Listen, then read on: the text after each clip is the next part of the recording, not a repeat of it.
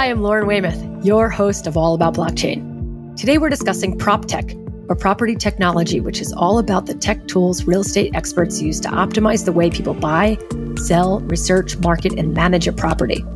Warm welcome to Jeffrey Thompson, Chief Blockchain Officer, and Sanjay Raghavan, Head of Web3 Initiatives at Roofstock. Jeff is a lawyer by trade who has been nationally recognized for real estate asset securitization and structured finance deals. And Sanjay is a finance product and operations leader. Before co leading the Web3 initiative, he served as GM of Roofstock One and also led strategic finance. Jeff and Sanjay recently formed Roofstock's blockchain initiative, which was accepted into Wharton's Cypher Accelerator for blockchain startups. They're leading a team in building a next generation platform for real estate investments. Welcome to All About Blockchain, guys. Thank you. Thanks, Thanks. for having us. Great to be here. Awesome.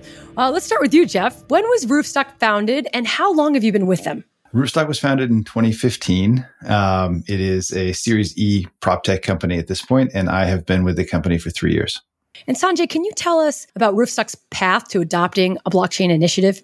Mm-hmm. Yeah, absolutely. So when Roofstock first formed in 2015, its primary goal was to radically simplify how single family rental properties are bought and sold. And a large step towards this was making remote real estate purchasing accessible to people across the country, irrespective of where they lived and where they were looking to buy properties at. And the company was very successful in launching a marketplace that allowed people to do exactly that. The next step in the evolution was to see how can you actually simplify the process of closing a real estate transaction. As you know, in the US, when you purchase a property, there's agents involved on the buyer side, seller side, there's title, escrow, and there's a complex process for closing the asset. And it could take several weeks in transaction time and also cost a lot of money to go through this process. So our next evolution was to see how can we radically simplify that, take something that takes three weeks to accomplish and see if there's a way to bring that down to three minutes. And with Web3 and blockchain, there was an opportunity to do that. And that's kind of how Jeff and I got involved in this initiative.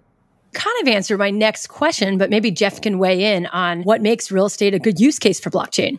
Absolutely. There's more that we can say there for sure, probably the whole podcast and more, but I'll boil it down. As you know, really two things are trying to happen in a traditional transaction. The buyer is trying to make sure that they get the asset that they think they're getting, and the seller wants to make sure that they get paid. That's really it. And all of those other things, the, the constellation of intermediaries that Sanjay was talking about, those have all been created in function of serving those two goals. And blockchain has a unique way of rethinking that traditional closing process. Using a smart contract, you can just have a simple if then make the decision about whether uh, the, the contract should execute between that buyer and that seller. Check the buyer's wallet. Does the buyer have the funds? Check the seller's wallet. Does the seller have the home token? If yes, if yes, then it executes. And you don't need an escrow agent that holds money in a third party account while other things are happening in the transaction just to make sure that the buyer's not going to disappear. And all of the buyer's diligence we've collapsed to be done online. The buyer doesn't actually have to have things like an inspection contingency or a financing contingency because all of that has been thought through in advance. So by the time the buyer has made a purchase decision, the transaction can be executed instantaneously. And this this really wasn't possible without blockchain. I wanted to also add that the real estate single family rentals as an asset class is a non correlated asset class. It's $4 trillion in the US, about 20 million properties that are used as single family rental properties. The rental income that these properties generate act somewhat similar to a, an inflation hedged fixed income product and then over the long run, over a period of 10 years or so, any price appreciation in the underlying property that acts like an equity kickers. Traditionally, it's been a great alternative asset class to hold. And almost every financial advisor would ask you to have a percentage of allocation to alternatives, real estate being predominantly the biggest part of that. So it's a great asset class to historically want to own. And now it's possible to do it faster, cheaper, and more transparently. Yeah, it actually sounds like a perfect use case for blockchain that you're solving for the problem of lengthy transactions, high transaction fees, and blockchain we've seen in many different areas be able to mitigate both of the, both of those challenges. Um, Jeff, are there any competitors, and how do you differentiate with what you are doing? There are numerous companies doing blockchain tokenization in different ways. We think that we know everyone and then we find a new one every week. It's a very dynamic field and people have been active in this space for at least five years. So there are people doing a lot of great things. The more the merrier in our view, because there are a lot of difficult problems to solve and it's a massive space. So we're not stepping on each other's toes. There's plenty of building to do. But what we do differently than anyone else, to our knowledge, is the transaction structure that, that Sanjay and I were describing that allows you to literally complete the transaction on chain with one click. So the two differentiating factors is this is all one click and you can pay with crypto natively. You don't need to offboard your crypto into fiat to do a traditional closing settlement process. So that is how we think about the kind of the competitive playing field. A lot of great ideas out there, and we have a slightly different approach than other people have taken. I think that's important for our audience to hear that you're not just building something on blockchain, but you're walking the walk with allowing the transactions, enabling, encouraging transactions to be in digital assets. That's awesome. So I love that you guys went through Cypher, Wharton's accelerator program. Sanjay, I noticed that you're an alum of UPenn. Is that how you chose the program? That was a big part of it. I was looking at the Wharton website to see what was going on with respect to digital assets. Penn, as you know, tries to be in the forefront of anything financial services, fintech, and noticed that the Stevens Center for Innovation in Finance, led by Sarah Hammer, they were forming a new Web3 accelerator to help blockchain companies and Web3 companies basically get better at what they were doing and expand the universe of companies operating in the space. So that's what made us apply to it. Jeff and I were very pleased that we were accepted into the Genesis cohort. And it was an invaluable experience. I would love to talk to you about it more. Yeah, well, tell us the top three things that you got out of it. Well, let's see. So over the oh, 12 week period, we probably had about 60 different webinars or discussions with leading Web3 companies, everything from protocol to infrastructure to legal to taxation and so on. So that knowledge delivery was basically getting an overdose of vitamin shots every day with new ideas and thoughts. And that was tremendous. I think we gained about a year or two's worth of learning and knowledge in those 12 weeks. That was fantastic to go through that. And also the teams that were there, we forged really long lasting relationships with some of them. One of the other teams that was in the program is an advisor to us and has helped us with our Web3 journey. And I serve as an advisor to the company he's working for, uh, Pudgy Penguins, which is a NFT collectible project. That's awesome. So the network. Jeff, any personal or background shares that inspired your passion in working with Web3, working with blockchain? I fell down the rabbit hole um, early, call it second wave, maybe 2017 ish when I noticed a lot of my developer friends talking about this new technology and the ICOs and having a legal background, they brought me into the conversations to try to piece through what was happening. And I just believe in a lot of the things that have been said about blockchain, the power to create a transparent, immutable ledger for transactions. It's very powerful and it can change, obviously, payments, but it can also change real estate transactions and it can change the entire creative space by giving creators direct access to royalties from their works. And the list, as we know, could go on and on and on.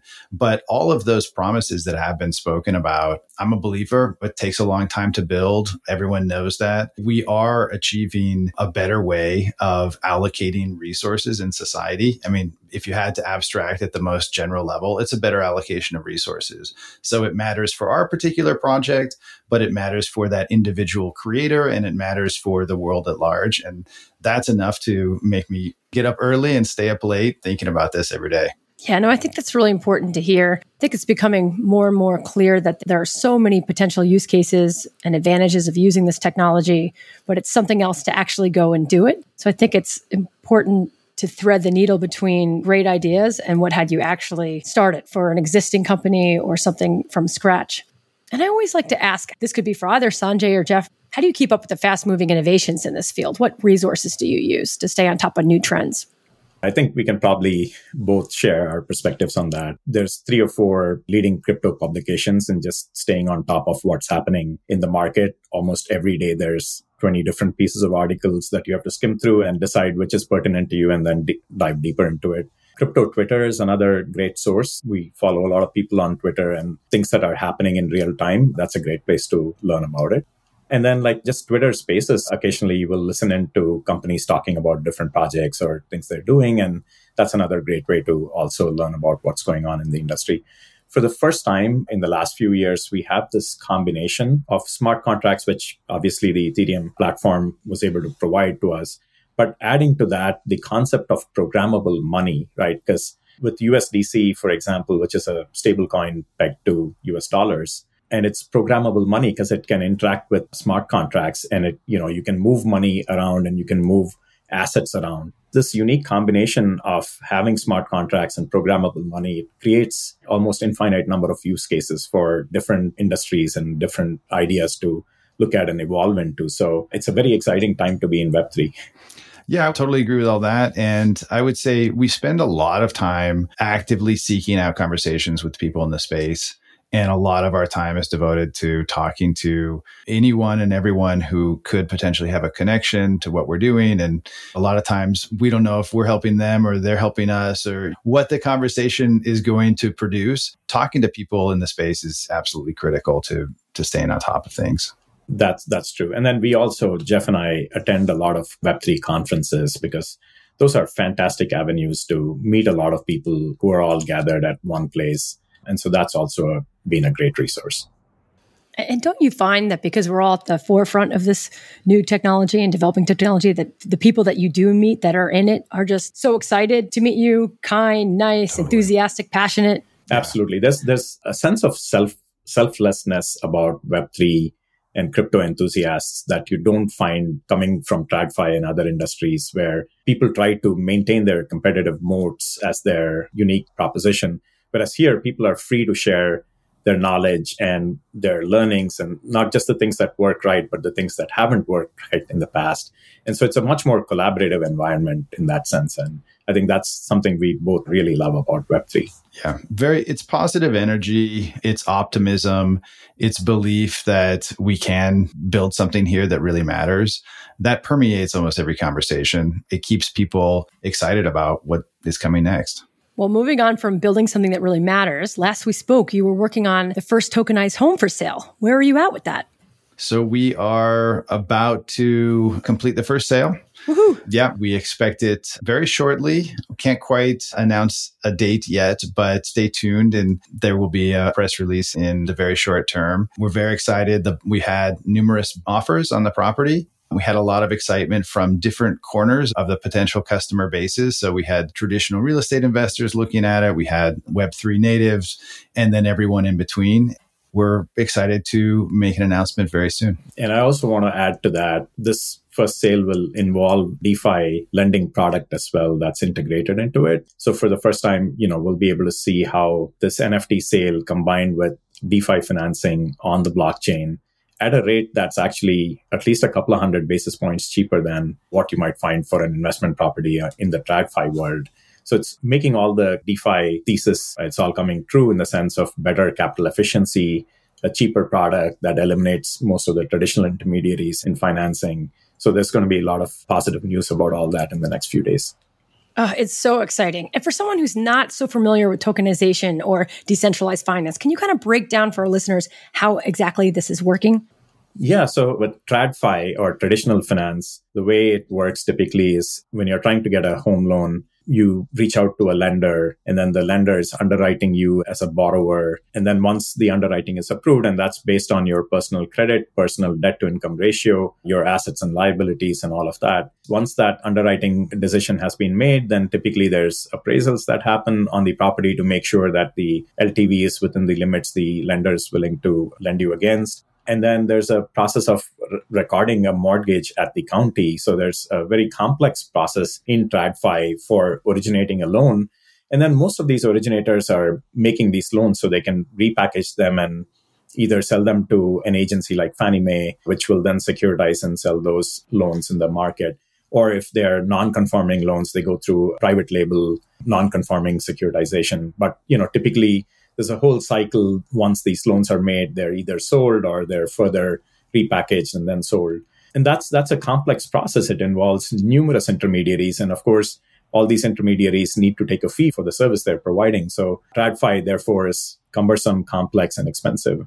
DeFi or decentralized finance is this concept of smart contracts and programmable money. How do you bring those two together to essentially allow people to get asset based financing that can be done at a fraction of the time? And because there's none of your traditional intermediaries, you can actually also reduce the cost of capital for the borrower. In Web3, as we frequently say, it's read, write, own, meaning that the creators and the consumers are all participating in the economy. If there's a way we can reduce intermediaries and pass on some of those savings to the consumer, that's a win in the Web3 world. And that's exactly what DeFi can do just because of the way it's constructed. It's lines of computer code that are moving money and assets around. There's something really elegant about it. And it sounds like it's not just advantageous to the consumer or the buyer, but also the seller because things are going to move faster and there's going to be faster and cheaper. in in real estate transactions, the sellers typically pay most of the closing costs, and for a seller, this dramatically changes their cost structure. Well, we love that.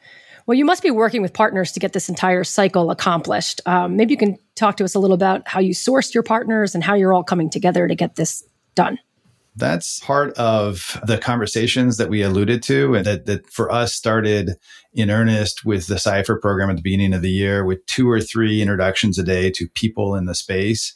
And again, you really don't understand who's doing what until you just talk to them. Everyone has a, a, website or a Discord or whatever, and you can glean some information, but you don't really get to understand, you know, what the potential overlaps with your business are until you talk to someone. So, how have we found people? It's by asking for introductions, reaching out to people that we know in our network and beyond our network that look like they could have a potential overlap.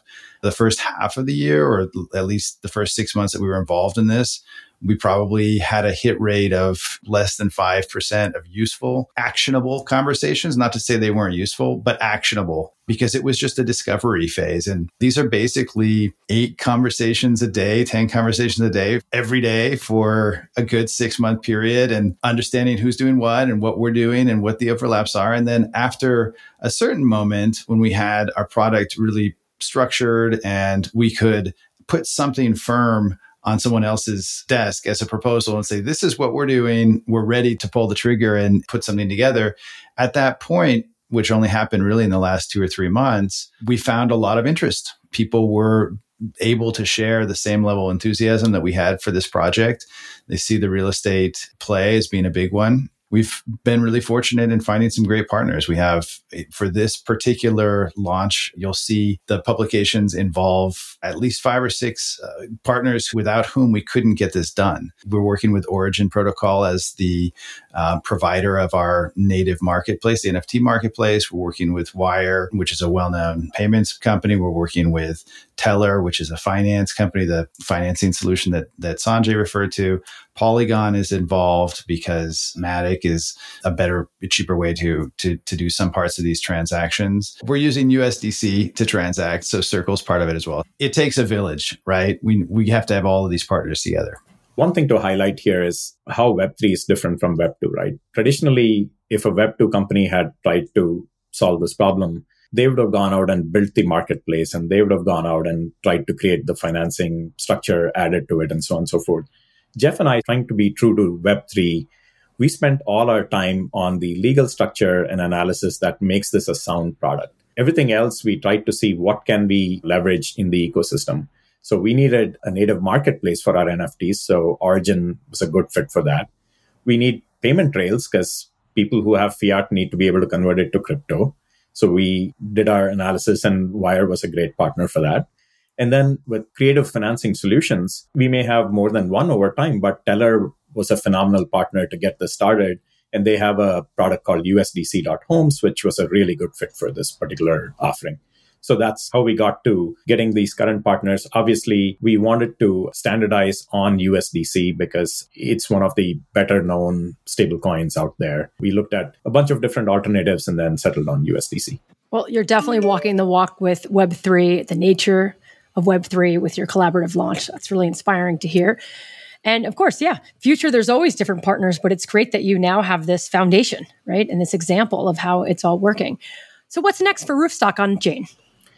Well, we do want to explore other asset based DeFi lending alternatives as well. So, we want our consumers to have more than one choice when they come to the platform. The teller option will be fantastic for some uh, subset of the customers and others may want a more compound or Aave like experience. And so we're going to be building out a protocol that allows that, where again, different liquidity providers can come in and become, you know, providers of capital and under different terms, different interest rates, maturities, and so on.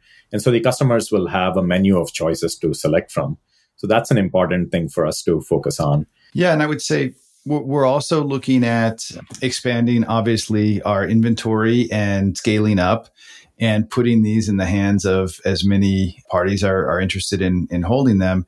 And we are excited about the possibility of offering these not only to retail investors, but to crypto institutions we do think there's a lot of money right now that's held in crypto by protocols and DAOs and even VC backed companies that receive their funding in crypto. And it's difficult and cumbersome to off ramp all of that crypto and do something useful with it and then bring it back on the chain when you need to. So what we would propose is that this is a something of a treasury management solution for those crypto institutions that have money sitting there that they they don't necessarily want to keep in stablecoin because it doesn't earn yield and they don't want to keep it in another token because of the volatility this is a third path that allows them to have access to a stable asset, but it also creates yield and it has all of the other characteristics that Sanjay mentioned. It's not correlated and it has the appreciation play as well. So we're excited about exploring those conversations. We've had some initial very positive feedback from that space, and that's where we're headed. To add to that point, a lot of the treasuries hold predominantly most of their cash either in their own native coins, some BTC, some ETH, probably some USDC. The problem with that is that that whole basket is a very highly correlated basket. And when BTC goes down, all the L1s go down with it. And when the L1s go down, the native tokens that are on those L1s, they go down in value as well. So it's a good risk management tool to have five or 10% of your balance sheet, you know, diversified into other asset classes. And this one particularly is interesting because even though you're purchasing an NFT, you're doing it using crypto on Web3. There is a real world asset behind the scenes, so it's not volatile like crypto. And as Jeff was mentioning, it produces rental yield. And also over a five ten year period, the value of these homes go up typically. You know, this part of the conversation makes me wonder. I'm sure eventually you'd like your target audience to be mainstream, but there's like a ramp up period for everyone adopting, right? So, right now, are you really focused with those that are comfortable trading in Web3, that own a digital wallet, that hold cryptocurrency? You know, there is an intersection of people that are comfortable with the real estate asset class. And over time, I think, you know, with Coinbase's uh, popularity and Robinhood now offering crypto products and so on, uh, a vast majority of traditional investors are now crypto curious or they have some familiarity with the asset class. So we're starting there. It's going to require take some education, but we're prepared to do that. We're here for the long haul. That's awesome. So with that, where do you see the world in 10 years supported by blockchain?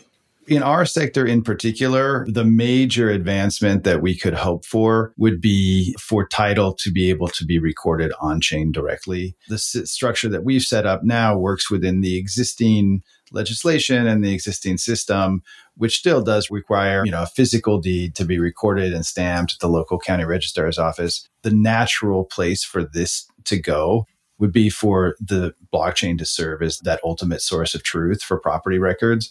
That is a massive undertaking. We're not naive and certainly not uh, expecting that it would all happen within 10 years. But if we could see some progress, maybe a few counties here and there adopting that, maybe some of the bigger metro areas, there are a lot of learnings and it has to be thought through very carefully. But that's where I would love to see this particular implementation of blockchain go in the next 10 years you know, my generation is comfortable mostly having these custodial Coinbase accounts or Robinhood accounts where they're not dealing with private keys or phrases. There are some people like me, obviously, who are in Web3 that are comfortable with having self custody wallets. But the, the next generation, which is in their 20s and 30s right now, they're all very crypto savvy and they all know how to use self custody wallets. In 10 years' time, they're all going to be in their 40s. They're going to have considerable wealth and I think that's how they're going to do commerce. So the days of going on websites and putting your credit card information, you know, on different websites and trying to buy and sell things using credit cards, I think that is going to shift radically. crypto will become the predominant payment rails in Web3. And I think that's where in 10 years, I see the world moving in that direction. Okay, which ones are going to win? No, just kidding. All right. um, anything else we haven't discussed that you'd really like our listeners to know about? I think we've hit a lot of the the key topics. Sanjay, anything come to mind? Yeah, I mean the the only thing I would say is that this is a time in the evolution of Web3. It's still sort of first innings, but a lot of the infrastructural pieces are finally here together that allow our kind of business use cases to evolve from, right? Like before Ethereum existed, we could not have come up with this particular implementation of buying and selling a home in a few minutes. But even after Ethereum was there, if we didn't have stable coins that could be used to transact this programmable money, it would have been hard to do that. Uh, even with those two things there, if we didn't have a partner that could do crypto on ramp, it would have been hard. And then, like, again finding somebody you know who has a financing solution so all of these different pieces like the industry has been putting together over the last 4 or 5 years and finally a lot of those pieces are here together that it's pretty easy to you know cobble up something that's of course based on sound reasoning and analysis but can use all the infrastructure that's been built out and you can stand up an application fairly quickly. Like Jeff and I formally started the Web3 division for Roofstock this year, but we have a marketplace, we have a financing solution, we have all these things working already, which in the Web2 world would have taken many years to develop.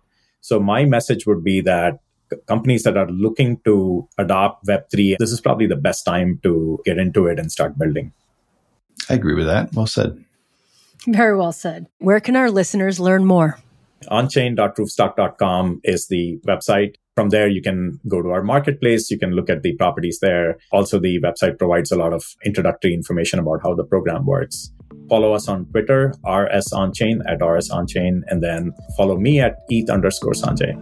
And you can follow me on Twitter at underscore GTomps. All right, Twitter followers, we'll drop those links into the episode itself.